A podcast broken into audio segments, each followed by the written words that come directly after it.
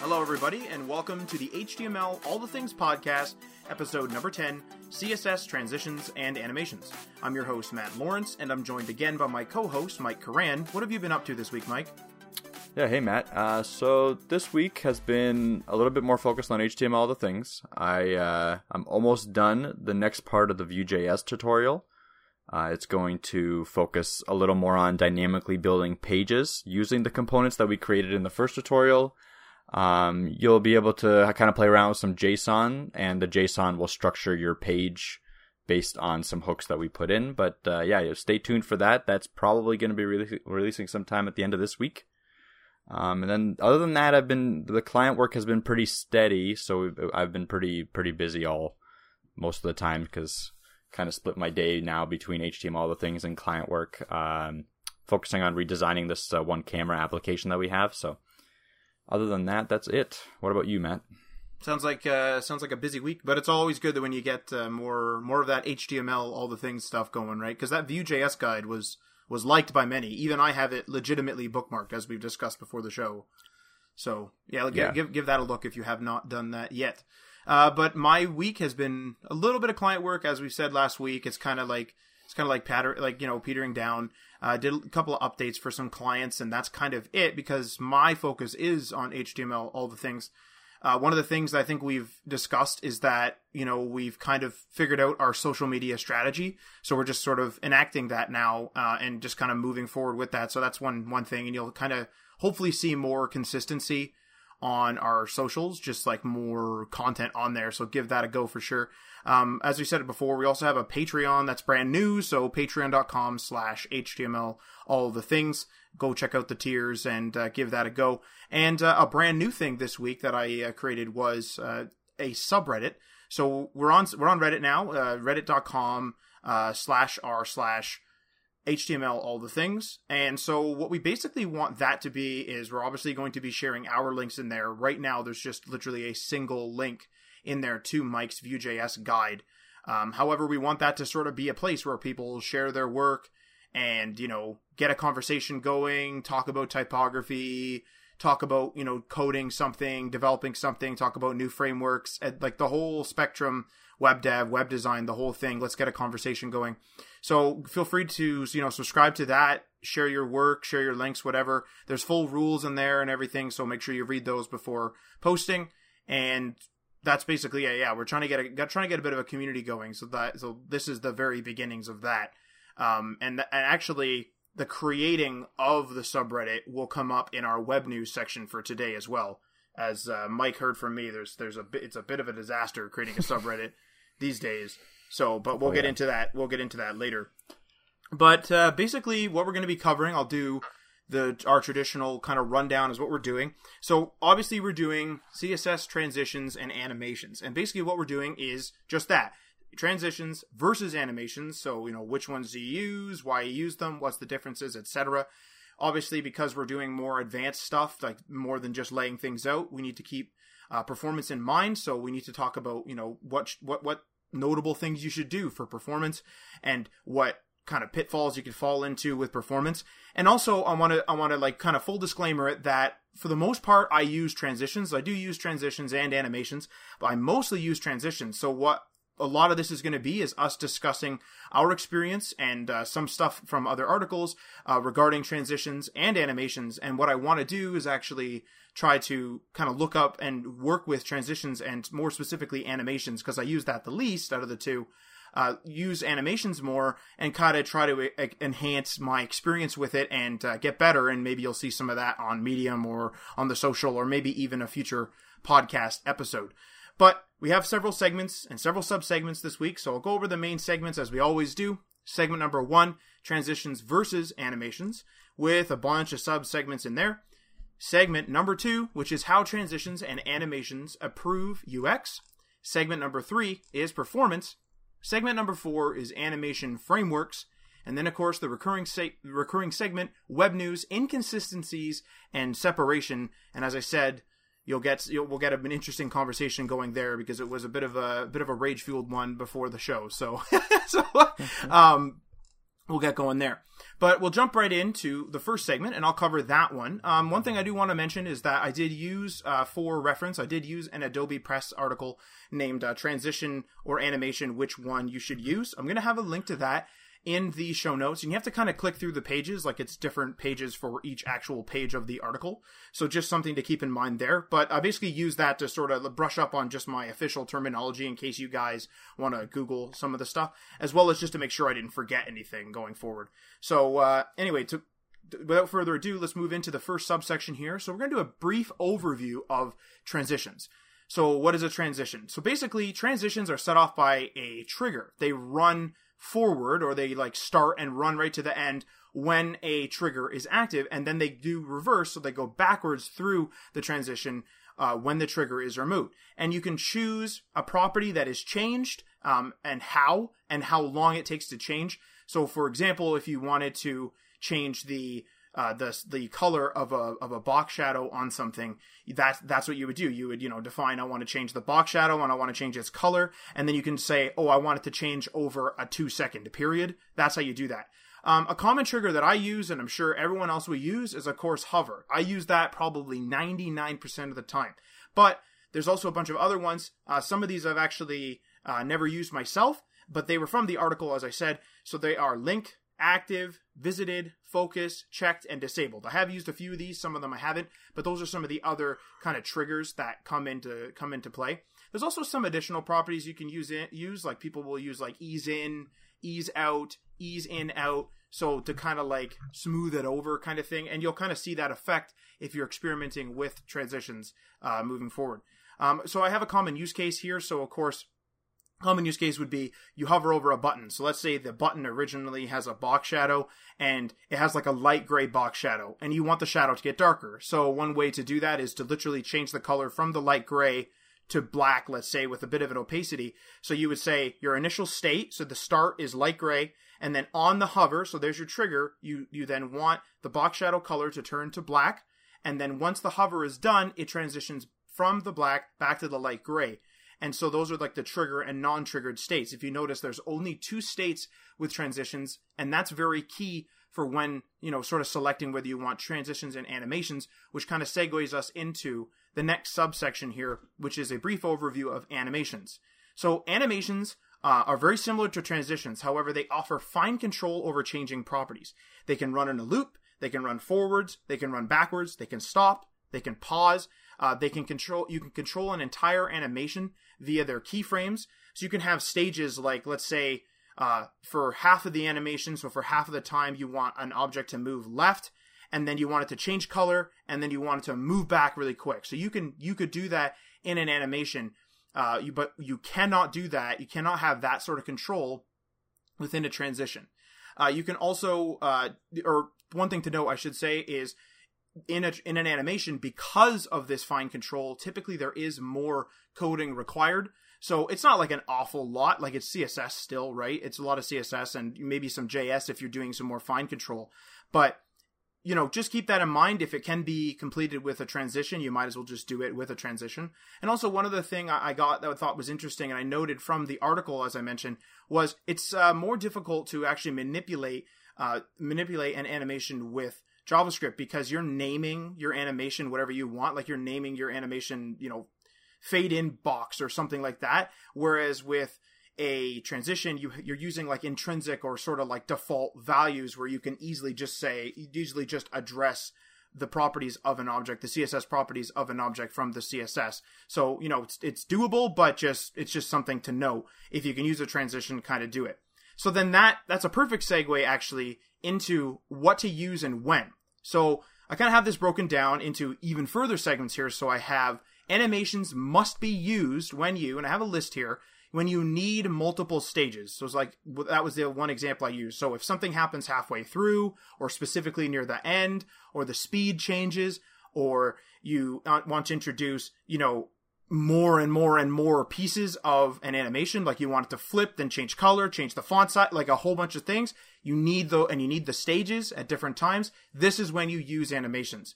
You also you also need to use animations. If you require the ability to start stop or pause an animation You also need to run, also, if you need to run the animation forwards and backwards. So, as we said, transitions do run forwards and backwards, but it runs forwards when the trigger state is, is engaged. And then it, when you remove the trigger, it automatically reverses. It goes backwards. So that's one thing to keep in mind is if you need sometimes for the backwards to be triggered upon a button click or something like that, chances are you're going to need an animation. Also, if you need precision control. So like I said, you want halfway through the animation you want the text to suddenly suddenly get bigger and then in the last second of the animation you want the text to get smaller than it was and then you want all this like crazy stuff happening like because it, it really really varies on what you're doing. If you want th- that type of precision control which is done via keyframes then you need animations guaranteed. Um, so then moving on from that then so when when should transitions be used basically? So when you want to basically do something simple, so if you want a simple trigger animation, remember two states, triggered or not triggered. Basically, it's you don't need advanced control. You need something easy, like easy and typically common, like a button hover effect or a menu sliding out from the side, like a, you know, you click the navicon, the menu comes out from uh, kind of off the screen there, kind of slides in from the left or slides in from the right. And also, my personal opinion here is when I was starting out, I tried to use animations first because I saw they were more advanced and this was when I was really just starting out with HTML and CSS, and they started to confuse me a little bit. So what I did was I went to the easier uh, and more commonly used in my itinerary actually transitions. I started lose, using that because they were easier, and I started trying, you know, starting to get into the groove. And then I realized during I forget which project exactly, but I realized I was like, hmm, I need this animation to be more than just you know my box shadow grew or my color changed. I need it to be more than that you know, quick Google reveals, hey, you need to start using animations now. And I was able to, to transition from transitions to animations rather easily. It was just a little easier for myself. So maybe if you're just getting started, because transitions are easier, I would suggest you actually use uh, transitions first. That's my personal opinion there. And something to note as well you can actually call an animation kind of like how you would a function. So, like I said, you kind of create your animation uh, with your keyframes, and you can call it whatever you want. You know, button hover effect or button fade in or whatever.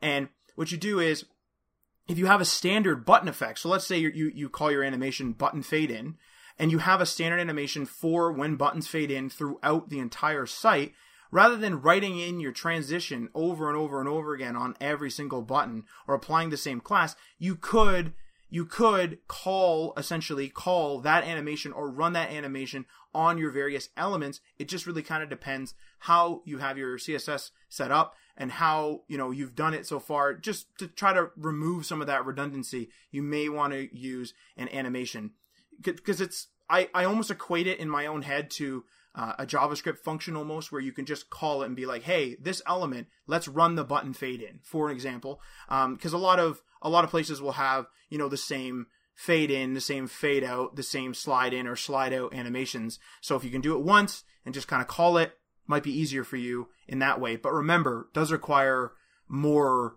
properties and more settings and more of that. But once it's done, it's done. So just something to keep in mind. Um, unless Mike has any any comments on this, I think I'm going to pass it off to him for the second segment because that concludes the first one there. Yeah, so uh, yeah, I think you covered that really well, Matt. Um, I don't have a super large amount of experience with animations and transitions, but I definitely do use them. Uh, I just just off the top of my head, recently when I was doing that uh, hat template, I think I think I used an animation because we were using keyframes for that, uh, and it, it turned out pretty awesome. So um, that I think that's kind of like just a flashy way of doing it, and that's what I what I wanted it from that uh, template point of view. Right, so, right. Yeah, exactly. So I'm just going to move on to actually the segment called "How Transitions and Animations Improve UX." So the reason I'm doing this segment is um, not because I have a huge amount of experience with it, but because one of my next projects is going to really keep this in mind. Uh, I'm I'm not going to be really the one that's going to choose when to use the transitions and animations, but I'll definitely be implementing them. But I, I do have a very close relationship with the designer that's going to be uh, like developing these animations and deciding when to use them. And she she's kind of helped me understand some of these topics a little more as the as time goes on, and I definitely will understand it more maybe the next time we do an episode on animation. So stay tuned for that. But I'm just going to give you a nice quick overview of uh, my own experience and a, a, little bit also from an article that I found on Medium, which we will also link in the uh, in the show notes. So the first thing is build with animation in mind. So I fully understand this because when you uh, when you add animations in later, like if you were just like building a static site and then you're like, oh shoot, I forgot to add animations in, it, it's going to feel kind of half baked. It, it's not going to feel like the animations are naturally there for a reason. It's going to be more they're there because just you wanted to put them there, even though you think that like uh, you added them for some sort of a reason. Usually, when you do it in, in, as an afterthought, it's not a good idea. Uh, another another example of that would be like when you're designing a navigation a navigation gesture platform.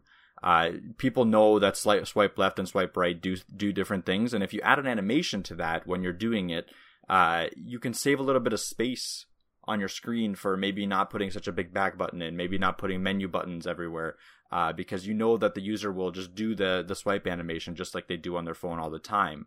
Uh, so you're saving space like that in a mobile menu. That that's a, that's a big reason why you want to build with animation in mind. Um, so let's go with the next topic, which would be uh, don't add just just to be don't add an animation just to be flashy. Add it with purpose. So uh, purposes could be like showing content is interactable, so having a content light up as your as your as your mouse moves over it, or when you're when you're scrolling, having content pop in and kind of vibrate in place to show that it's it's clickable. Uh, and then you can also do something like showing that something is occurring, so like a loading bar, or or maybe like a, a, stack coming down from the top or from the bo- or from the bottom to show that it's loading. Then you can show it being finished by just like kind of flashing or something like that. Or there's many ways to show these things, but it, it's important to kind of use those animations, use animations to get a point across to the user. Um, make and you can also use it to make a user focus on something important. So, for instance, your page loads, maybe makes content bounce a little bit that that you want people to look at right away because right as the page is finished loading if something's bouncing you know that's going to catch the user's eye uh, using using stuff like that don't again don't overuse it. Don't be like oh my god i don't I, am going to put animations everywhere. Let's put animations in the nav bar the middle the, the bottom all at the same time. You know the user's not going to be able to process all that and it's just going to confuse them. Uh, the other thing is you're gonna you're gonna have uh, issues with uh, performance as well so make sure you keep that in mind. That'll be actually be the next segment that matt will cover but uh, he'll get to that soon. So other than that, there's uh, don't overwhelm the user as well. So that's it's kind of the same the same thing, but uh, just just make sure that they have the right focus. So the when when you do an animation, make sure the user focuses on just the one animation. Don't go don't go crazy with it. Like I was saying, don't put it in in, in every single uh, in every single element of your of your page. Um, also, another another big thing is don't make the animation run too long either. So if you have like a loading animation, make sure it's actually using some sort of progress bar from the JavaScript code. Don't just put a progress bar just for the sake of a progress bar uh, because a user is going to want everything to happen fast. If they see an animation, even if it's the best animation they've ever seen, they're going to be a little bit upset because they have to do it probably many times, and they're going to be like, "Well, why is it taking the same amount of time every time? Why is it so long when you could have just done it uh, like a real quick flash or something like that?" So keep animations really short, as short as they need to be, um, and to to prove the point that you're trying to do. Don't extend them just to extend them to be flashy. Um, and the last thing that I want to kind of talk about is keep animations consistent with the associated gesture or click. So an associated gesture would be something like sliding between tabs. Uh, so if you're sliding between tabs, kind of give like that that that motion of of the sliding panels. So that's an, that would be like a transition or an animation of just sliding panels. Um, keep keep those kinds of keep those kinds of things in mind when developing. So don't don't just make it so that oh uh, you you swipe up at the top and then all of a sudden something on the bottom happens. A user's going to get confused real quick. So adding adding those animations to your gestures will make it very easy for the user to understand the gesture and then to use it over and over again. Also, keeping the gestures consistent with gestures they already know, like swiping, uh, like scrolling stuff like that. If if they already know how to do that, if they've if they've done it through their their phone, like if their phone has those new animation gestures in uh, in iOS and Android's now adopting them as well, where you know pull up to go home. Maybe you can add those in uh, to your to your application. That's kind of a new thing that's happening. So you could easily have an indication that it is there, but maybe you have a cookie in there, and if they've done it so many times, get get rid of that indication, and people will just in, instinctively start doing it if they use their application for long enough. Um, keep in mind again that it, the application has to also correspond with the operating system running on it. So if you're going to have a home gesture that swipes up from the bottom, make sure it swipes up from the bottom, not from the very bottom, because that's where like the iOS gesture is. So make it a little bit higher, indicate that that's where it is initially, and uh, go from there. Um, another good another good indicator for an animation is when you tap. There's like a little like uh, a pebble just dropped in water. Uh, I really like that animation. I think definitely we'll be using that in the next application that we develop. So I just wanted to mention it. Uh, it's kind of a, a, cool indicator that yeah, you did something right. The user likes to know that they've done something. They don't like it when they click in it, they click on it, and something's happening in the background. They don't know that that they've done it, or they click on it and an instant transition transition happens and throws them into a different screen that they're not ready for. Uh, users like to know that they're they're interacting with your application, not just using it. Um, but yeah, other than that, that's my quick little rundown of when and how to use or how to use the transitions and animations to improve the user your user experience. So it's not too in depth, like I said. Uh, I don't have the most experience with this, but I think these kinds of like base this kind of base knowledge will really help you in the future. So I'm hoping hoping that uh, you'll you'll take it into account with your next application. Uh, but other than that, unless Matt again has any uh, comments on this section, this segment, I'm going to pass it on to him. Uh, yeah, so I do. I do actually have a, a, comment. The first thing that came to mind when you you, you mentioned that first part, the build with animation in mind, or also mm-hmm. it kind of feels half baked after. It, it's really reminiscent to me, and it's kind of rare nowadays. But when phones started getting websites, a lot of a lot of sites, especially older ones, even at that time, was a lot of just text and and images. Mm-hmm. So, and a lot of it was tables actually. So, realistically speaking, it was relatively easy to make them responsive but what would happen is is the one thing that isn't really responsive is the nav bar. It's yeah. one of the most interactable parts of a site, just like especially just like a static, you know, text site or even just mm-hmm. like a like a news site. So one of the things I I'd seen in the past is you know the like a real basic text site, you know, a few images, maybe it's a really old blog, and then like a really modern material design nav bar comes in. And it's really like it works, but it's really weird. Like it looks very strange and it's off-putting. It's like I shouldn't yeah. notice your nav bar, like I should use it, and the na- the animations should almost subconsciously enhance it. Mm-hmm. But I shouldn't I shouldn't see and be like, "Whoa, that's a modern nav bar." Yeah, that's the thing I was saying with the the that's half baked, right? Like, so half of the website, it, it, it's almost jarring to see like all this old design technology, and then all of a sudden a new design plopped on top of it. Yeah, and that's actually agree. something something to mention too. Is is we've had clients approach us and they'll say, "Hey, we want to retrofit our current site." Sometimes you have to kind of say no, and sometimes you have to really, you know, kind of stick like like stick to that opinion and say, "Hey, guys, like this is not a good idea. Like I don't think that we should be retrofitting this.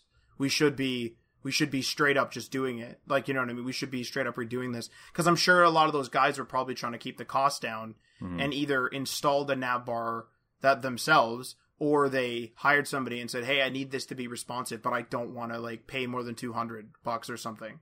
Yeah. So it's like just one of those things. So it's just something to keep in mind. Also, the uh, the don't don't overwhelm users with animations. That's another good thing. Is is I kind of mentioned it there. Is an animation should be enhancing the experience, but almost subconsciously. I shouldn't be like, "Whoa, that's a cool animation." Because you could you imagine could you imagine like having a really flashy but like two second animation every single time a page changed? Yeah, it would it would drive me crazy. Because especially if it's like a data site where you're trying to get the data off of it mm-hmm. for whatever reason, you're trying to collect the data, you're trying to use the, trying to press the download button, whatever you're trying to do on there. If you're using it for work, and it's it's you know it's animating every couple of seconds or it's animating yeah. for too long where it's like i just want to click this download button come on you know yeah so just one of those things to kind of keep in mind with with your animations i think that's kind of a, a key a key thing that you mentioned there um, so moving on, I think to segment number three, performance. So performance, because we're starting to do sort of more elegant things when you get into transitions and to animations. It's more you're getting into the more advanced features, I would say, of the HTML, CSS, JS spectrum kind of thing. Mm-hmm. So You, so too many transitions, of course, or very complex animations can cause serious, like very serious performance problems, like rendering problems, especially especially in older browsers, especially in old in slower devices. And then you get the double whammy where you have the guy that has an old device that can't update the browser because the browser's lost support. So now you got an old browser, an old device, and it's it's it's a bit of a mess there. So another thing to kind of mention with that though is that the browser will run animations better over time. So the first run might be very slow or glitchy. Like let's say you click a button and a menu flies in, maybe it skips like the first three frames or it jitters or it messes around. Like it's not good. It's not 60 FPS. It's not smooth. This is really easy to overlook because if you're if you're developing something, you know you're constantly testing it. Maybe you're going to click that button five six times to see the animation, and the first time is going to glitch. The next you know five six times it isn't, and you're going to be like, whoa, it, you know it, it's running fine and then at that point, it's very, very easy to overlook the fact that it's actually messing up the first time. So that that's a that's a really big kind of red flag for first of all new users and second of all that those people I just mentioned that have the older and the slower browsers, right? You can only support back so far. I understand that. If someone is demanding that they use Windows XP and they and they want to use the latest version of Chrome if that it, that's supported on there, or whatever browser that supported on there, and maybe support ended four years ago. Like, there's a point in which you have to, unfortunately, cut people off, or you're never going to advance. So, you know, keep that in mind. But you know, to make sure that, especially your first your first time user guys, don't get that really awkward little glitch because your browser is like your browser is like running it better. It's like caching it a bit. You know, maybe it's the device, you know, clearing its RAM to make sure that the page has enough has enough, uh, you know, computing power assigned to it, that type of thing whatever the device is. So like your animation is going to get smoother. So one thing that we will do, and, and we had this problem, I think it was on List by Design, maybe a couple other ones, but one thing that we do do is we we open up a fresh in a fresh this is very key a fresh incognito window because it will also start to get that effect where it starts running animations better. So it's like you open a fresh incognito window and then you run your animation and you ensure that it runs good the first time. And you do that like 10 times. So you you close you close out all the incognito windows now, all that cache and all that's gone. You then open another incognito window and you do it again and you do it again. You keep doing that, a fresh one. Because otherwise, like I said, it'll open up, it'll get that cache, the CPU and everything, like all, like the OS, whatever it's running, will start assigning more resources to it. So ensure that you do that because you want that first impression to be nice, especially if your animation is like on on intro. I can't I can't even count the amount of times I've been to a site where you know, it's a classic product site where they have an app or something and the, the site's more or less a business card. And you go there and it's like a big flashy banner or a big flashy video or a big flashy animation followed by you know your classic oh here's all the people uh, companies we've worked with. Here's our here's our editorials. Come you know come download our app. That type of thing the one pagers. That original big bold video or animation or whatever, if that's really glitchy, and I've seen it happen, if that's really glitchy and buggy and it's not due to my connection speed, you know, it's a bad, it's kind of a bad first impression. It's like, oh, that kind of runs like garbage. You know what I mean? So just something to keep in mind. Just don't jar people with it. Wow people with it if you can. So that's just something, uh, something that we learned. And when I say incognito window, that's sort of the, the, the Chrome equivalent to opening up like a private browser. So, you know, it's different per browser, but you, you get, you get my meaning. No cache, no nothing. That's what you, that's what you do. Um, so, like I said, thorough testing. Um, in addition to that, though, you should also be doing the fresh incognito test on different devices, whether that be on an older phone of some sort, maybe like an maybe it's like the last phone that you support. You know, have one of them kicking around. They're probably only like a hundred bucks or something, or you can even borrow one off a friend that used to have one. You know, test it on there. Make sure that the the lowest device that you want to support is getting at least decent FPS. You know, if you're getting 30 FPS because the GPU in that thing just can't handle it, then it just can't handle it. But at least it's smooth 30, or at least it's usable, right? Because the people. Also, another thing is that the people using those older devices, they know because they have an older device that things don't run perfectly. But if yours runs good, maybe not perfect, but good, or if you make it run perfect, which would be awesome, then that's like something that that's like a pro for them, right? So and, and you might you might even impress some people if you're working in an enterprise environment where they don't update all the time. So that's just one thing.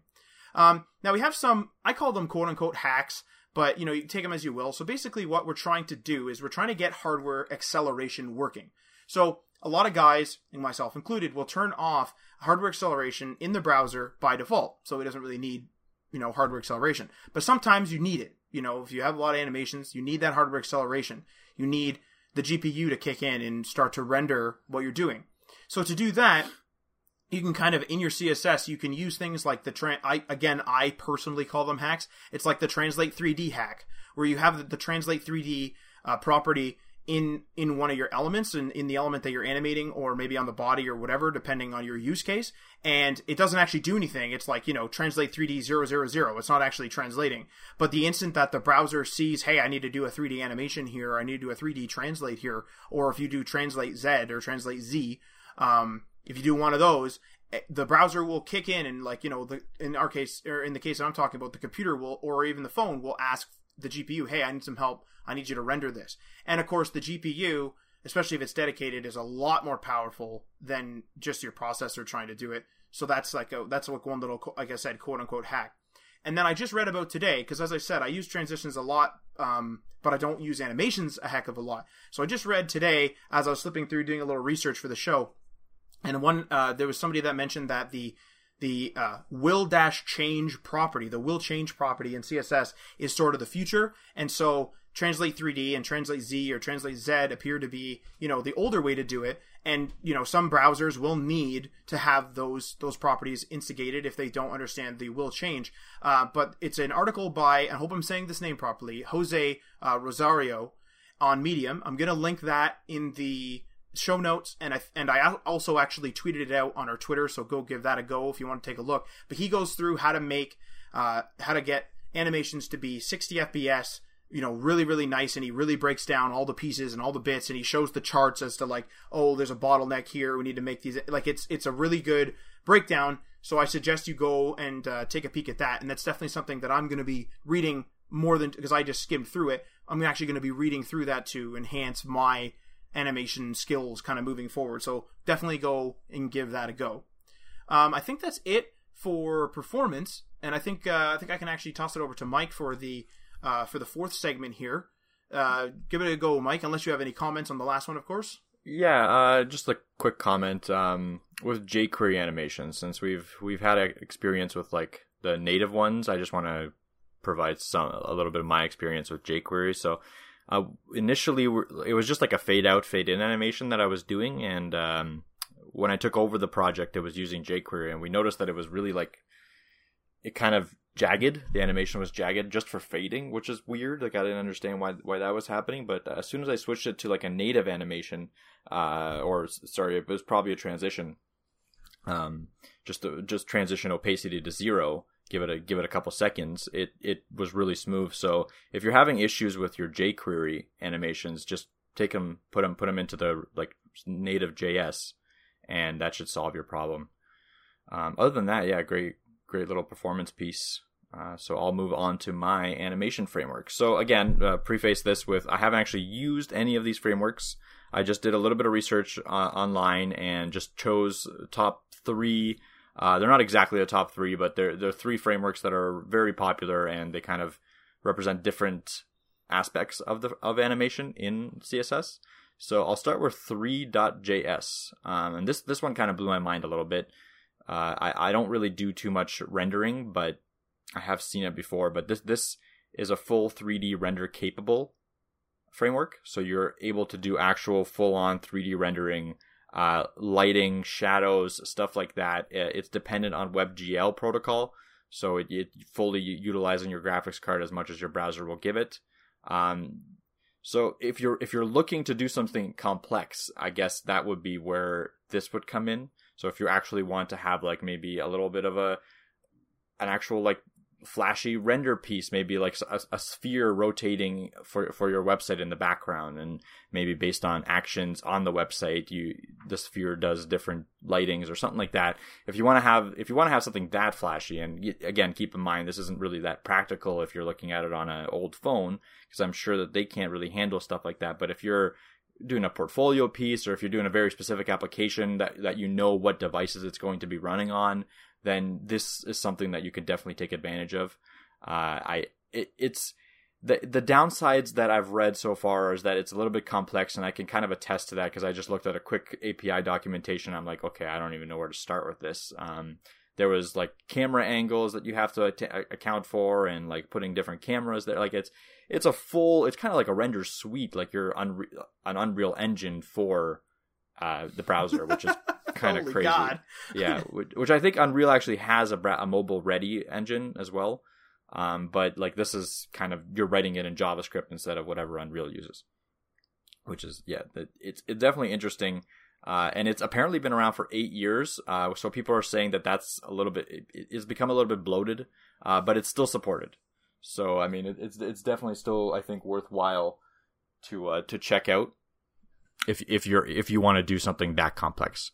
So the the next framework that I'm going to talk about is anime.js and this is more of a opposite scale so this is more of a fast like really good performance for your animations and it and it's it's more practical animations so doing your you know fade fading doing your sliding doing your uh your a little bit of scrolling a little bit like stuff like that. It's more it's more practical website day-to-day use animations. It also can support some more complex vector based animations. It also i'm sure is dependent on webgl and can do a little bit of full of 3d rendering but it's more it's more designed to be used as an everyday uh, library where you can actually use it for your ux experience in my opinion uh, from what i read.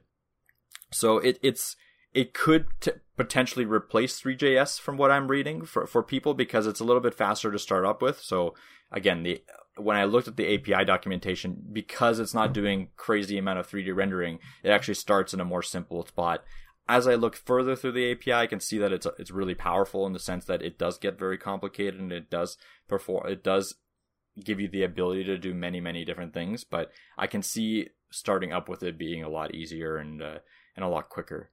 Um, so the next thing I want to talk about is Scroll Reveal JS, and this is a specific library. And as the name mentions, Scroll, it's a library to do to do with scrolling animation. So when you're scrolling down, you want stuff to pop in, you want stuff to fade out.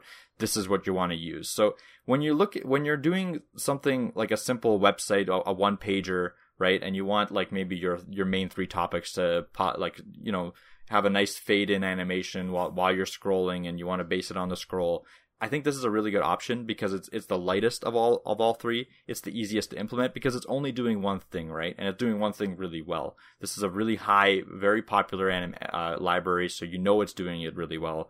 And um, it's kind of like it's kind of what I would lean towards probably when if I need to do animations, I would lean towards maybe using a couple of different libraries because I'm not going to be doing anything crazy. I'm going to be doing, you know, most of the animations that I'm going to be doing, I can probably handle in pure JS. Like I'm not going to use a library, but if I want to do something more more fancier and I don't want to s- s- spend like a bunch of time writing a driver for that, then I'm going to probably go in and use a scroll reveal.js and library, or maybe there's a tap there's a tap reveal or something like that. Like so um, th- those are kind of my perspectives on when I would use these. So take it take it with a, a, grain of salt because again, I don't have any experience with any of these. The next time we come back, I'll I'll have done that big animation project. I might be able to comment more on which one I chose, if I chose a, a, a framework, why frameworks are important, and stuff like that. So stay tuned for that. Uh, so I'm gonna I'm gonna keep this short, and I'm gonna pass it off to for web news to Matt, unless Matt again has any comments on this portion? Uh, yeah, I actually did. So, um, as we've mentioned several times in the show, I'm not really a guy that would use frameworks, libraries, and stuff too often. Like, I will if I need to, and I will if it's going to help me a lot. But I kind of stay away from that. And I, like, I mean, I just installed VS Code. I was a Notepad plus plus guy. So, but one thing I will say is that I put, I put animations, complex ones specifically. I put complex animations into the same realm of using Canvas. Now I know they're totally different things, but what I mean is is in terms of doing something complex on Canvas and doing something complex in in uh, doing an animation, it's like I understand how to do it generally. Like I like I understand I got to move it here, I got to use these keyframes, I got to use this whatever to keep it in the animation space. Same with Canvas, it's like I understand I need this like layer and I need to move this here and blah blah blah blah blah. But one thing is is that it's very uh, tedious and it's like at times like if you look up if you're trying to do something very complex and you look it up especially in canvas uh, to, to, to go a little off topic especially in canvas if you look it up and it's like you have to do like all these crazy grids and know like mm-hmm. the coordinates and that type of thing. I kind of equate that type of thing, that kind of monotony to uh, an uh, an animation, understanding like oh I translated by this many degrees and I got to move it back over. Like it's it's so I even I would use uh, an, an like a library. So like I said, I'm going to expand my knowledge, and I'm going to probably do that without using a library. But if when it comes to if I needed to do some crazy thing or something super common like the scroll reveal, there's no point in me reinventing the wheel in, yeah. in, in doing it because at the end of the day, it's like I'm gonna come up with like like a dev team. As far as I understand it, a dev team or even maybe one person. I have not looked this up, but somebody made scroll reveal, and they did that by like making just that. If I'm trying to do the same thing as scroll reveal in a single website, I'm not going to do it as well because I'm focusing on the entire project. Whereas when somebody made Scroll Reveal, their project was Scroll Reveal. So that's just an example because when you start getting into these complex things, it's tedious sometimes, it's monotonous a little, uh, it's monotonous if it's complex, and it can hurt your performance very easily if you do it wrong mm-hmm. or do it in, inefficiently. So that's just something to keep in mind is like even this, I would look at Scroll Reveal. I wouldn't like it's the same with like light boxes. It's like I could make my own light box every single time. First of all, that's boring, and second of all, like why? You know, I'm I, I, if if that library disappeared tomorrow, I could make my own. Of course, that's kind of the important thing to me. Is like, oh, I understand what's going on here. Generally, I'm gonna go use this thing because it's quicker. Mm-hmm. That's kind of that's kind of where I sit with this type of thing. So just something something of note, uh, kind of a personal point there. Um, so we're going to move on to the recurring segment, web news, and this one kind of complements the app overload thing, um, with a little bit of differences, of course. So it's it's titled inconsistencies and separation. So uh, you'll see the you'll see the parallels in a moment with the app overload web news from a few weeks ago. But I'm going to go through here. I'm going to go through a few of the points, and then of course we will go through and have a discussion on it. So most most of the inconsistencies that I can think of are between mobile versions, so whether that be the mobile website or the or an app, um, versus desktop apps or even like a desktop full site. So, for example, I can't check a publication's stats on the Medium app for Android. I don't, unless it's hidden somewhere, I can't find it. I don't know where it is, but when I go on the PC, I simply go to the publication and I can just go and look at the stats.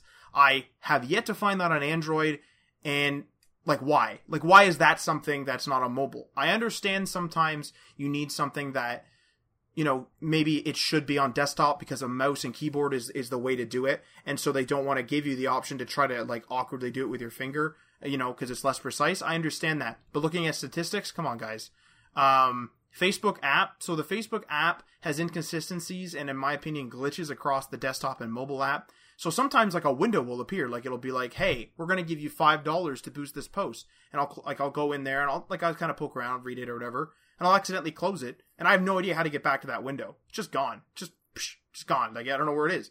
And maybe and and and and to bring it back to inconsistencies, um, we recently had like a few likes on a on one of our posts, and I went in there and and you know Facebook is one of the one of the notifications was, "Hey, you should really go in there and invite the people that liked your post." to like like the page. So I said, "Oh, that makes sense." So I go in there, and it opens up an interface, and this is within the Facebook app.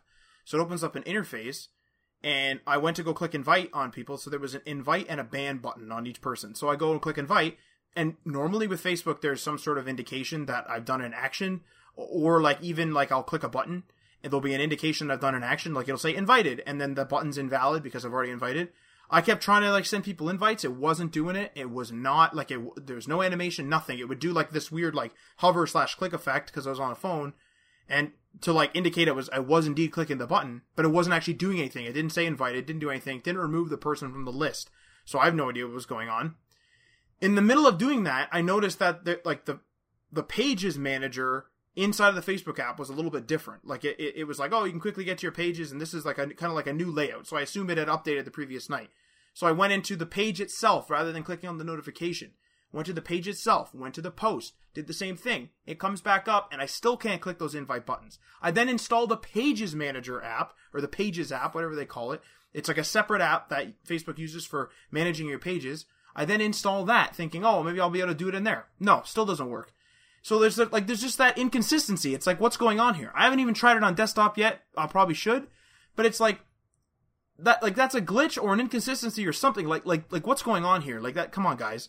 Twitch, Twitch.tv. If you guys watch video game streamers and stuff like that, or IRL streamers, as they I suppose they call them, as the kids call them, as uh, if you will. Um, but if you have rewards, so if you're a Twitch Prime person, if you're a Twitch Prime subscriber, and you want to claim some of your rewards, you can't do it in the app. You can't do it in the desktop app. You got to go to the desktop site. What's going on there? Can't and do it on the desktop app. Seriously? nope, nope, can't do it. That's it. And you can't Oh yeah. if you go to someone's channel, opens up the uh, web, uh, opens up the tab.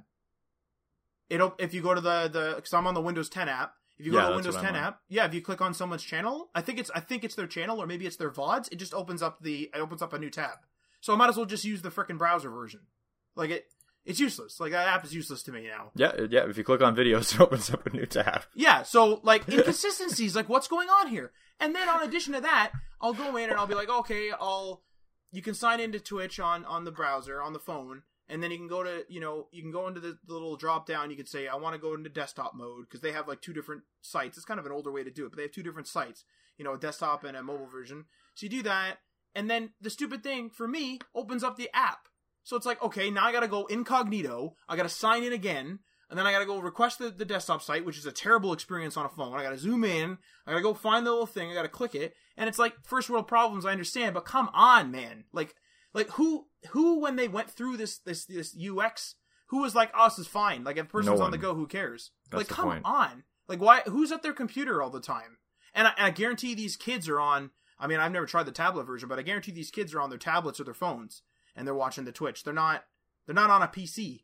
Like that's that's that's old. That's it's an old people device now. You know, getting there, uh, or a gamer device, right? So anyway, that's my two cents there. And oftentimes, you know, just as a general statement, not anything specific to any one service, but there's often a lack of, of, of admin features in a mobile app. So it's like, oh, you just can't change your credit card information, or you just can't change certain advanced ca- account functions. It's like, again, if it's a drawing app and it wants me to use a stylus, and like the stylus is only compatible with PC, so it's not going to let me draw on my phone, makes sense, fine, because I'm going to have a terrible experience trying to draw with my finger anyway. Fair enough. But if I can, but why can't I just change some of my account stuff? There's inconsistencies like this, like left, right, and center. Like you know, there's so many, there's so many small ones that I don't like. I can't just like automatically think of them. But like, come on, guys, like, let's get it together here. And then you have, and this is the tie-in with the app overload. You have these separation of apps. So I've already mentioned the Facebook and the Pages Manager, two different apps, right? And then you got the whole PlayStation experience. You got the PlayStation app or the PS app, followed by the PS Messages app. By the way, they were together before. And then you have the Communities app, which is on the PlayStation as well. So you got three different apps there now. You got YouTube and YouTube Music. It's like, why isn't there just a music mode in the YouTube app? Like, and then there's YouTube Gaming. Actually, I forgot to write that one down. There's mm-hmm. YouTube Gaming, so there's that. And I kind of understand the YouTube Gaming thing with the with maybe with the streams, but like, why isn't there just a YouTube Gaming mode? Like, I don't. As far as I know, there there's a Netflix Kids profile, but there's not a Netflix Kids app. Maybe there is, but I haven't seen one. And even if there is, you could just go to the profile. You know what I'm saying? Like, Mhm. why isn't that even just an option there? Um, could you actually check that, Mike? If there's a Netflix Kids app? No, I'm just there curious. isn't, there there isn't. is. There isn't. So it's all Yeah. in one. It's all in one. Like, come on, guys. Uh, another one is uh, Google. Of course, we've mentioned Google Hangouts. Then there's Allo. There's Duo. Then there's uh, messages like Android messages, and that does your RCS and your SMS. Which RCS is another another whole gong show, if you will. Like it's a whole freaking disaster. Like there's uh there's like car- carriers aren't supporting it. There's like you know we're trying to get the rollout, and it's like, why didn't you just keep up with Hangouts? Like just Well- modernize Hangouts. Like what are you doing? I've had RCS since it came out because Rogers was one of the first adapters, and I've Right. never never in my life sent an RCS message. How do you do it? If I may ask. You just supposed to it's supposed to be SMS, right? So if another person is on Rogers or on an RCS capable carrier, as Yeah. far as I know, and he has an Android device that is capable of doing RCS and is also on an RCS capable thing, and if you have oh that, God. Okay. you can send a message and it should automatically detect and tell you that it was an RCS message. But the problem is, is that it doesn't work across uh, iPhone and Android.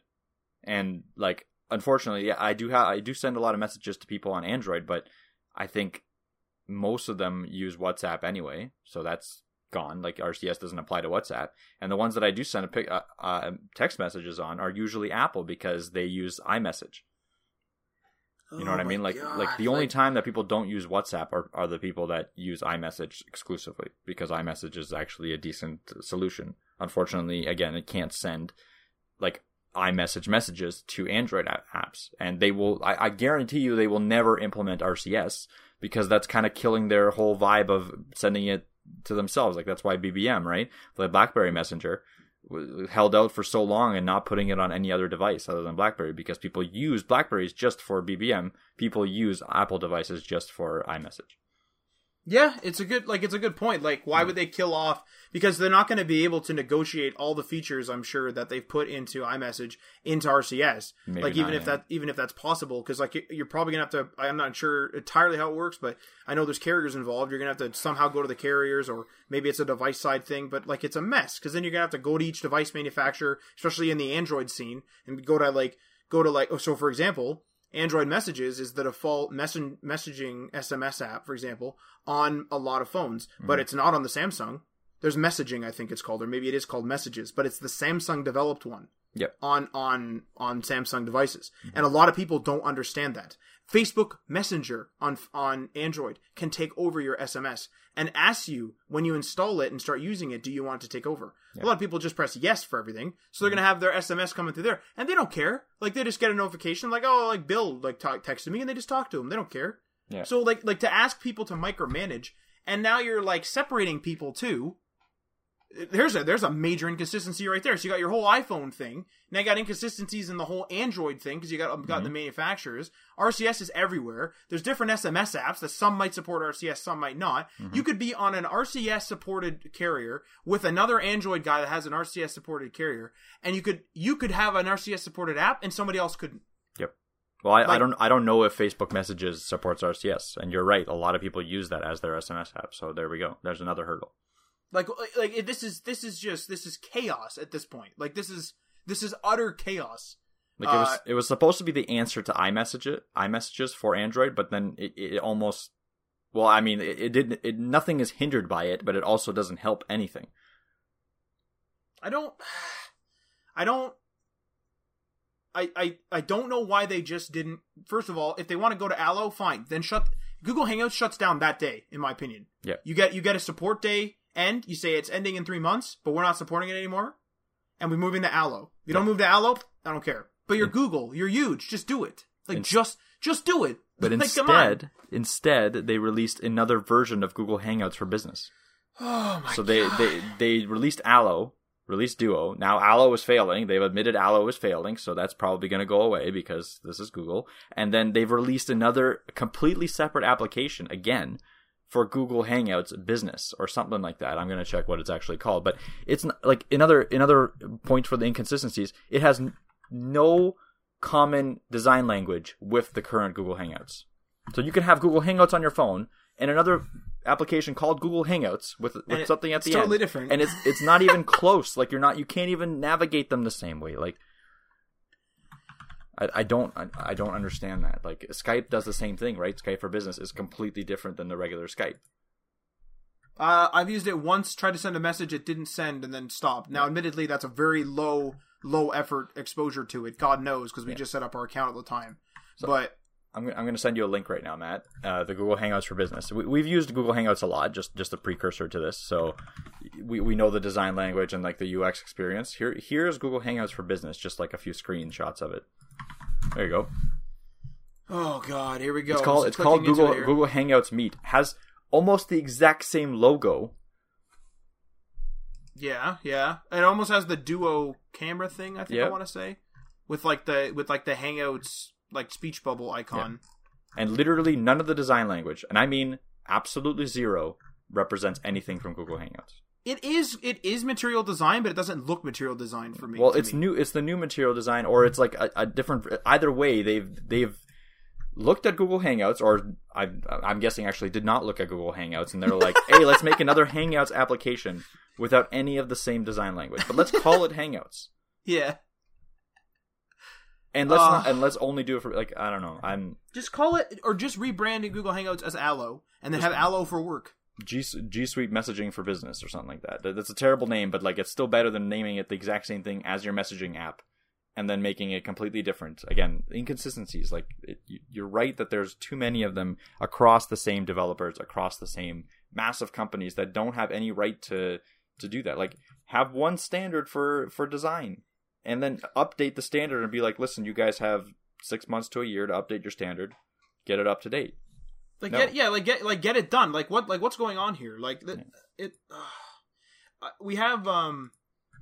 I'm just I'm just gonna flip through here, but um, so we have actually I have one written down, and I'm going to check on something actually because there's a major inconsistency in the Google Home app that, is, that tries to be crazy. But mm-hmm. um, so we have Google Podcasts, of course. That's the new podcast app by Google, right? Mm-hmm. For a while, we've had Google Podcasts. I'm going to personally call it the Google Podcast Assistant applet because I don't know what it's formally called. So you could go to your Google Assistant, which I'm not going to say the keyword because I have one behind me at the moment, a Google Home, but um, you could say you could say your keyword. So you could say Google Play this podcast, and then oh, I thought she activated. That scared me. um, uh, but you could say you know play this podcast, and she would do it. And what it would be is it would actually be basically a Google Podcast thing. The thing is, is that if you did that in your phone in the Assistant app, it would actually open up essentially Google Podcasts.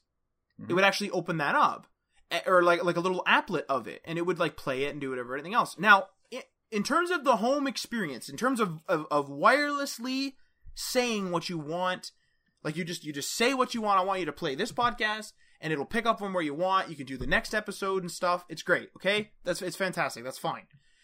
From what I've seen, and I don't know whether this is a bug because I've only done it once, so full disclaimer. It did not sync my play history with the Google Podcast app. So there's that. Here's another thing.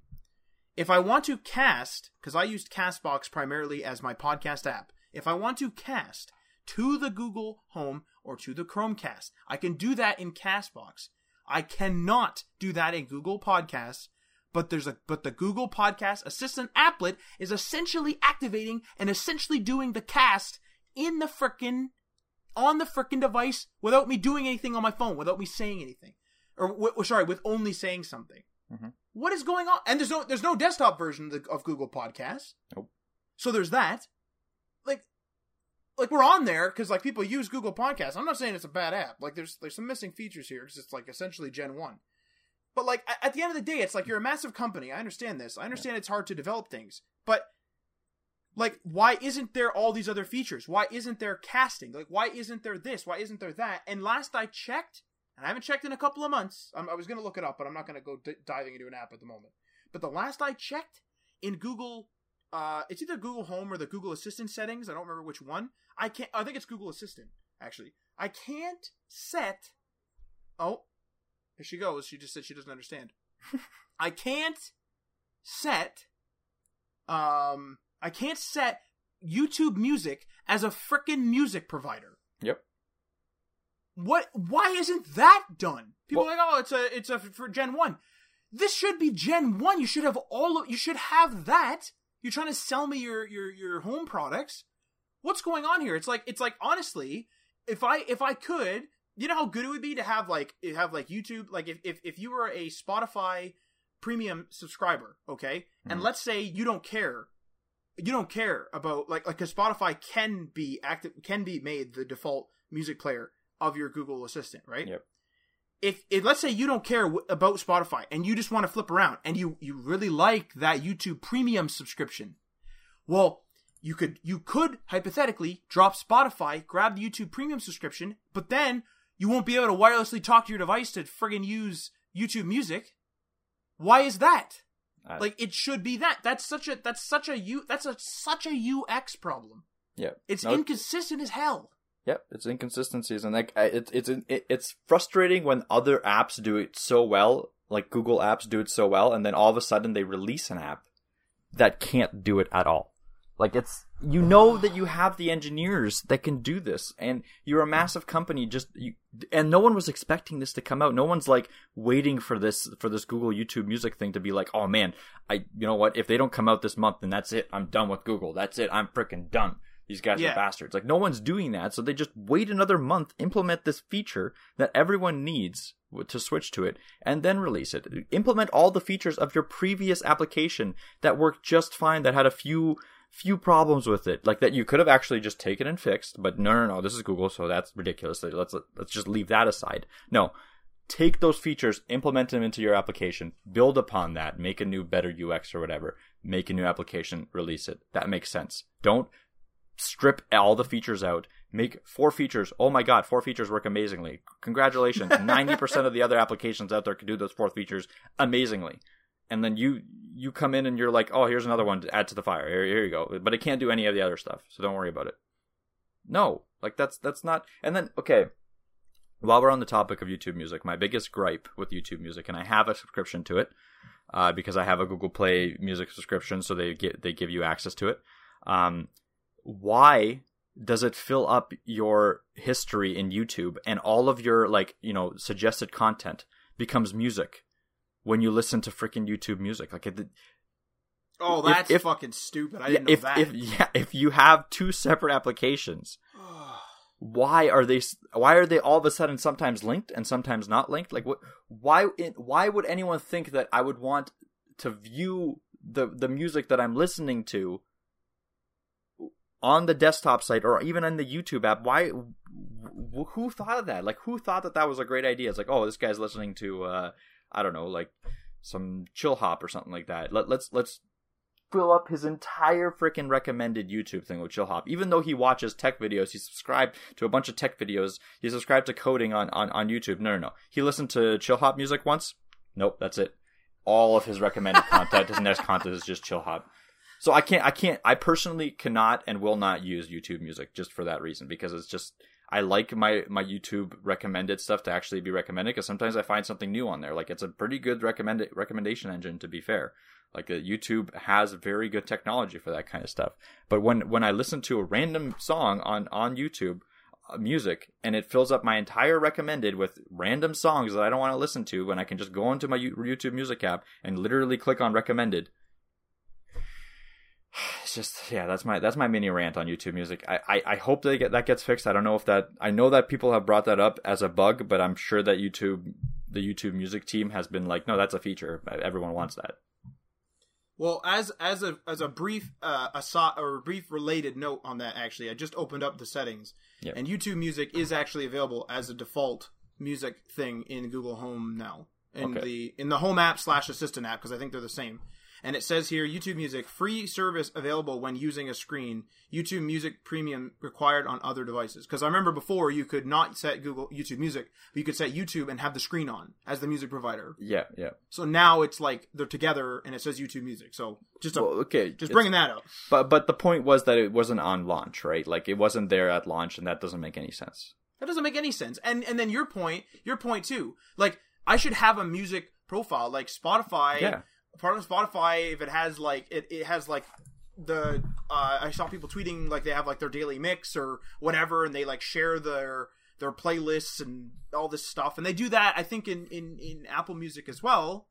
But it's like, why is it that YouTube doesn't have a, a separate like? Why isn't it like my username dot music essentially? Yep. You know, why isn't it like that? And if I want it both, like like I why can't I set it? Why can't I just say like oh I want them merged because like maybe some maybe you just listen to music and then you sometimes watch music videos and maybe that's all you do. Fair enough. You want your subscri- you want your things to be the same? Do it. But like why isn't that that's so stupid. Yeah, that's, that's, it's, that's so it's, stupid. It, yeah, it's the most ridiculous feature I've ever seen. Like and the the funny thing is is that the, it, there's so much room here to put a music tab. Like just go to youtube.com and put a music tab somewhere I can't even access YouTube Music from YouTube.com. Like, how do I even do that? Why are they together? Like, what? Like, if I type in YouTube Music, I'm I'm just gonna do this live on while we're talking here because this is. We've already had like three or four live like checks. Yeah, there we go. So, so if I type in YouTube Music, it's the same goddamn page. Like what? Why can well, I not access? So wait, this? what's the problem exactly? What's the problem with that? Like, what's what, what's happening exactly? It's what's happening is that like if I go to YouTube.com, mm-hmm. how do I access just YouTube Music? Is there a web app for YouTube Music, or are they just expecting me to like listen to videos? Is that what they're expecting? Like if well, I go, uh, that's a fair question actually. Is there is there a separate web? Oh yeah, yeah there is on the right. You have to use the app grid. So I clicked on like the app grid, and there's YouTube TV, YouTube Gaming, YouTube Music, YouTube Kids, Creator Academy, YouTube for Artists. There we go. Okay, there we go. Now I got to YouTube Music somehow. Like I couldn't Google it. I googled it and got here. So if I if I listen to a song now, That's weird that you Googled it and couldn't get there. yeah, that's a weird. Exactly, that's another inconsistency. So I had to go on and click on that grid because that's very intuitive. But this is what's stupid is like I mean if, if if what you say if what you say is true here like this is a separate app that kind of looks like Spotify, which is fine. I'm not dissing the design, whatever. That's fine. It looks good, looks like it's fine. I haven't used it. Yeah. looks like it's okay. Fair enough, right? But why is it affecting? We went to a separate app here now. Yeah, Why is it affecting YouTube? And also, by the way, I don't know how to get back because that that little app icon is gone. Yep. Where's my like? How do I switch back? I, can, I don't think I can. I actually, I mean, I might be able to, but I, I, and I can obviously go back. But it's it's music. I'm I'm now at music.youtube.com. Where's that like little app grid? It's like the you know the nine squares. Where's No, where's that? it's gone now. Again, inconsistency in design. Oh my god! Like this was this was one of the things that we tried to push on one of our clients. Was I said like we should have the same nav bar because he he like runs like a membership site, and I said we should have the same nav bar across all your sites, and then have a switcher, and it just changes the color, and people will get used to switching, like because it, it it's it's it's inconsistent otherwise. Like it's all over the place. Like now I gotta like I mean again now I gotta go back. It's not like it's the biggest thing in the world right that i have to go back or i think it actually opened a new tab so i could just go back to my other tab. But why isn't there a way to switch back? Like it doesn't make any sense.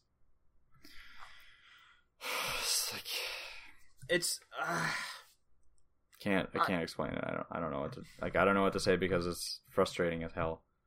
and actually i'll bring this up because i said i was going to. Reddit. Holy lord. Okay. Going to reddit. Okay. Now i'm in canada i don't know if it's a if it's a geolocation thing i'm on chrome on windows 10 maybe it's that i don't know but what i did was i went i'm signed in I go in there and I like create, I click like create new community or whatever. I click the create a subreddit button essentially. And it says, we'll redirect you in a moment. Now I'm on the redesign. Okay. Click that, click it on the redesign. Doesn't take me anywhere. And it says, you know, if we don't redirect you, you know, click this button, click the button. All it does is take me back to the page. So I'm like, okay, I don't know what's going on.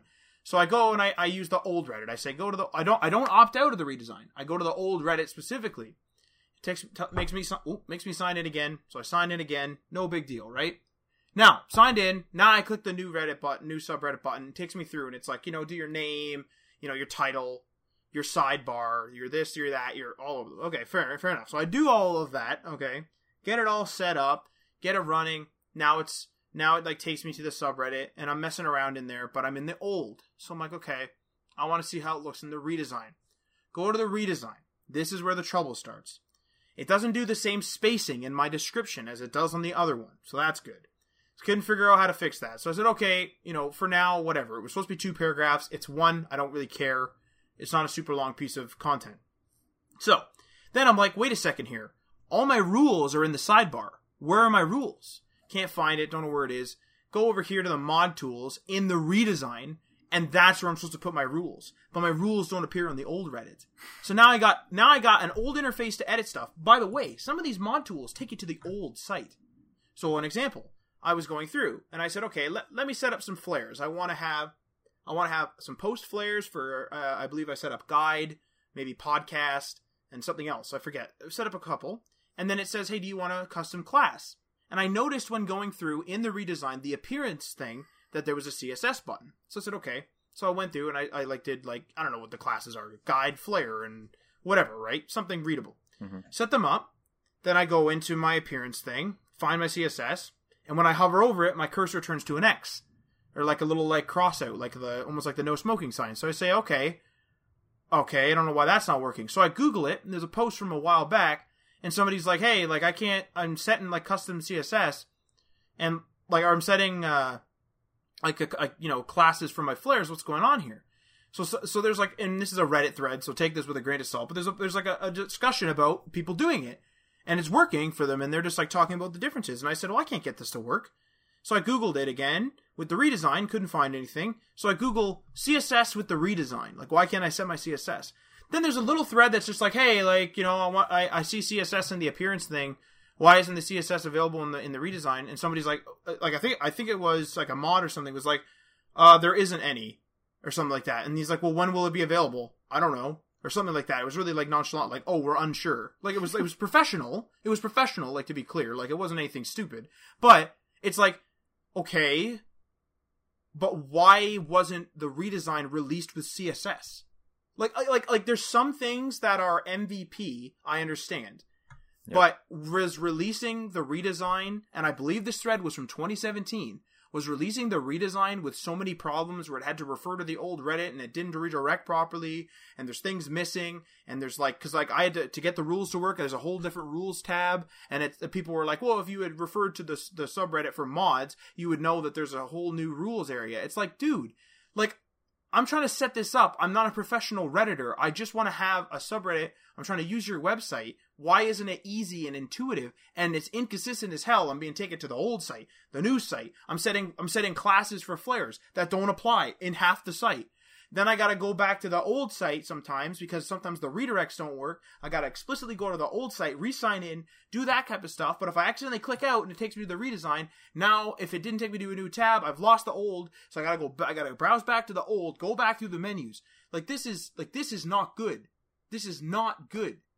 And this this tou- this touches on we had we made free photos Hamilton and the we made the UX for the people posting the pictures not that great and we thought it wouldn't be that bad. But it's so bad that we don't even want to post pictures. It got to that like that was a lesson that was a lesson learned. It was like holy christ i gotta make a i gotta make a compressed version. Gotta upload that. Then i gotta zip it but only in some circumstance and then i gotta upload it. Like it was a mess right? For, Yeah. it was our first like kind of big project so obviously it was a mess. It worked and it still works. You can still download stuff and the ux for people is fine.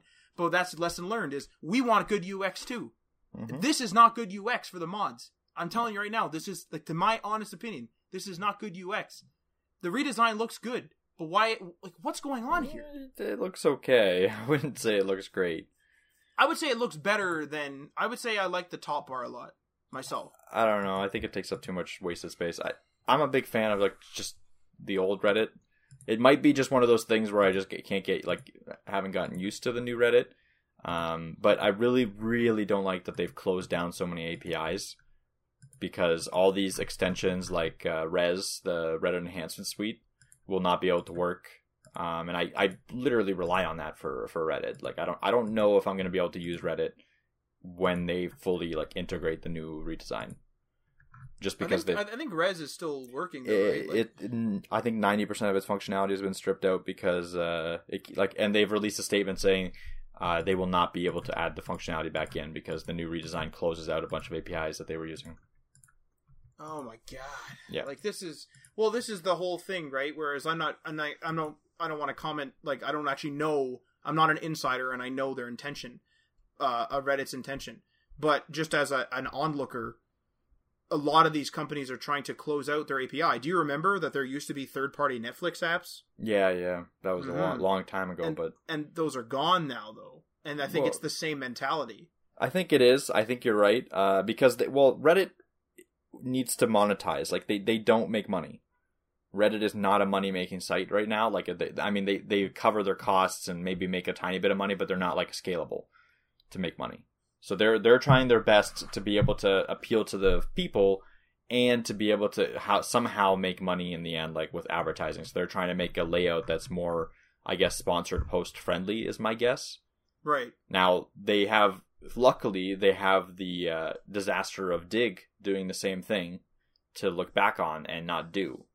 So, th- Oh, Digg, Digg this, the little share button I remember back in the you day. remember Digg? Yeah. So Mhm. Digg would like I was there for that. So I was I was using Digg. I I don't know if it was like 2.0 or 1. I don't, I don't remember. There was an upgrade from like 2.0 to 3.0 or 3.0 to 4.0, and they just did it overnight, kind of thing. Oh, They were talking about it a little bit, but then they all of a sudden just did the upgrade overnight. And usually, you know how like there's just a bunch of like people complaining that they don't know where everything is, and it's a shitty upgrade, like it's just terrible. And usually that goes away and ta tapers off, and then people get used to it. kind of like Facebook. Yep. Like like this group a hundred times Exactly. to get to get the old Facebook back. yeah, Yeah. exactly. That stuff like that. Digg. What literally happened was they did the over the redesign. Everyone, everyone, and I mean absolutely everyone on the site was like, "Put it back, or we're leaving." And they're like, "No, no, no. This is the new design. We like it. Everything's good." Everyone left. Oh my god. Everyone went to Reddit, and that's how Reddit like became popular. The Digg downfall was Reddit's uprising. Like Is Digg still a thing? go to it like it is still a thing, but it's it's tr- hardly anything that it used to be. Like Digg used to be Reddit, and it could have stayed Reddit if it just didn't do the redesign that that that Reddit is attempting to do, but they're doing it more elegantly. That's a new. It's a news site. It's a news site now, yeah. So it's not it's nothing like it was before. Like it used to be, and I'm it used to be Reddit, right? Wow. So it was crazy like that, and it's taught in school. It's taught in like school now and stuff like that. That you don't do what Digg did.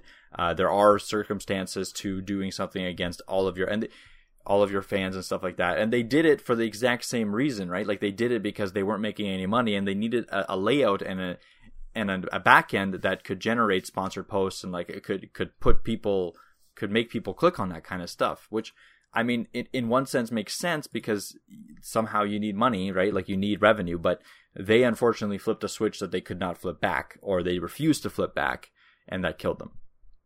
So, Oh my god! Like that's that's such a mess too. It's Yeah. I mean, they could have flipped it back, but they just didn't. I'm You know what I assuming, mean? yeah, exactly. They just didn't because they were being like headstrong, and I mean, uh, they were doing the same thing that like Facebook, right? Like Facebook, they knew they knew about that beforehand because Facebook had done it probably like three or four times by the time that Digg did it. They're like, well, Facebook's still around and it keeps going up. Like they have a little bit of a dip after, and then they go up even higher. So why can't we? But unfortunately, it didn't work out to them because at the same time that they did that, Reddit kind of came in and took all their users. So they I guess they were thought they were too big to fail, but I think Reddit's doing it like a better way because they're doing they're kind of doing it slowly and actually taking users uh thoughts into account, but I don't I still don't think it's going to go well for them.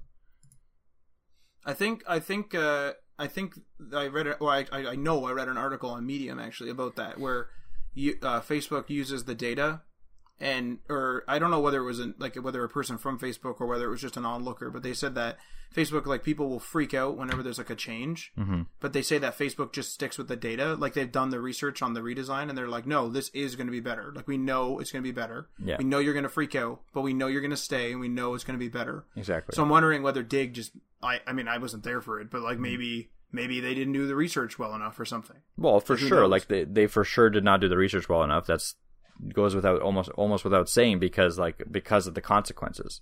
I think like if Facebook did a change as severe as what Digg did, even they couldn't have withstanded it. Although Facebook is a different animal because there's really nothing that could replace it right now. There's stuff that's tried that little elephant icon. I can't remember what the website's called, but when when Facebook was going through its like massive privacy issue that they leaked all those things to the uh, that London company or whatever whatever it was called. Um, they a, like a bunch of companies tried to come out of the woodwork and be like, "Oh, listen, we're Facebook alternatives," but they they went pretty much nowhere. So There was like I that think- Instagram one that like blew up for like a, like a day and a half, and then suddenly like it went crazy. Like people went crazy and started deleting accounts or something. exactly, so like it's just I, I think Facebook is too big to fail at this point. At least not in a in a Digg sort of way. Like Digg, I think was almost next day failure. Like it was so quick. I've never I've never I I use the site extensively like every day just like I use Reddit. And I stopped using it immediately. That's how bad the redesign was. Holy God! Like literally nothing worked the same way. Everything was just terrible. All the upvoting like everything was just completely redesigned and functionality wise it was just bad. How do you do you use the redesign on Reddit? No, I don't. You don't. So ha- when they when they force it, if they are you going to? That's Like, are you that's my around? question. Like I don't I, I rely on the Reddit enhancement suite a lot for convenience. Like um so unless they like they have taken some of of what Reddit enhancement suite does and implemented it into the actual base application, which is fair. Uh, if they do that for at least most of the features, I'll still use it. Like I'll I'll still go about and use it. If they don't do it, um, yeah, I, I might not use it anymore. Like I, I'll try to find something something else, but I don't know. I I don't hate it as much. I'll tell you that I don't hate it as much as I hated Digg's redesign, and even like it's not out yet, so that's good. I think that's a good start. Yeah, they're like at least like almost testing the waters, right? Like, you could opt out of it and then just be like Yeah. out of it. I almost want to do that, but then but then there's that whole thing now where now we're mods, like now we have this whole problem where it's like, well, if I didn't fill in that rules tab and I it was and I opted out of the redesign, and then people in the redesign were were, were coming in, they don't get the sidebar ta- uh, tab. They get they get a rules tab on the sidebar. Well- so now the rules are blank for them. They don't think there's any rules. You can opt in and out. No, you can opt in and out. But what I'm saying is, is that if like let's say, let's say like, um, like I, I don't mind the redesign, but like let's say for example, I opted out, just went on my merry way, set up my my Reddit because there was no rules tab in the in the setup, my subreddit. There was no rules section, and then later I was like, you know, I went through my subreddit. I was like, oh, it looks fine, thinking that this that the redesign would take the changes, but then it didn't because there's that inconsistency there Yep. then it's like you know I could, which I did notice because I I started questioning it because I saw all these problems, but it's still a problem. You know what I mean? It's still it's still an issue when when it's like when you could easily miss something as vital as rules. It's Yeah. like, hmm, I think you may need to rethink how we reset up subreddits. You know what I mean? Yeah. Like I'm looking at the redesign right now.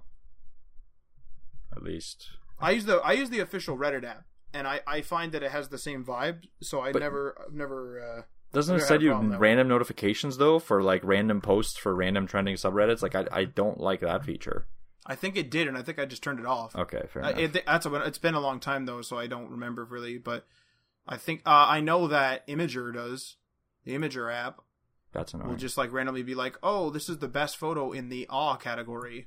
It's like, "Oh, all right, thanks." So immediately, what I see that I can't live without is a, a bar where it has all of my subreddits at the top, or like like I can favorite a bunch of subreddits so that they can stay at the top. Is there a way to do that in this? You know? in the yeah, in the top in the top left, the top left beside the Reddit logo, that's Yeah. a drop down, and then you can there's a favorites section. Okay, and then how does the favorite section work? It just Literally, stay- when you when you star something, it Yeah. becomes it goes right below the Reddit feeds. So there's like the Reddit feed section with the home, popular, all, and original content. Below that, it says favorites. So if I click to open this little thing, if I click to open okay, this we, little we thing, probably should do this offline. I don't think. Well, what, oh yeah, I guess Yeah, yeah, yeah. Well, I mean, this is web news. This is yeah, this is yeah, the, we can. this is the uh, this is the convo part. But anyway, um, Yeah, let's. I think I, think that we're concludes the episode. Yeah, I think we're good. I think, I think like we, we- went a little bit of a ramble, but news. that's fine.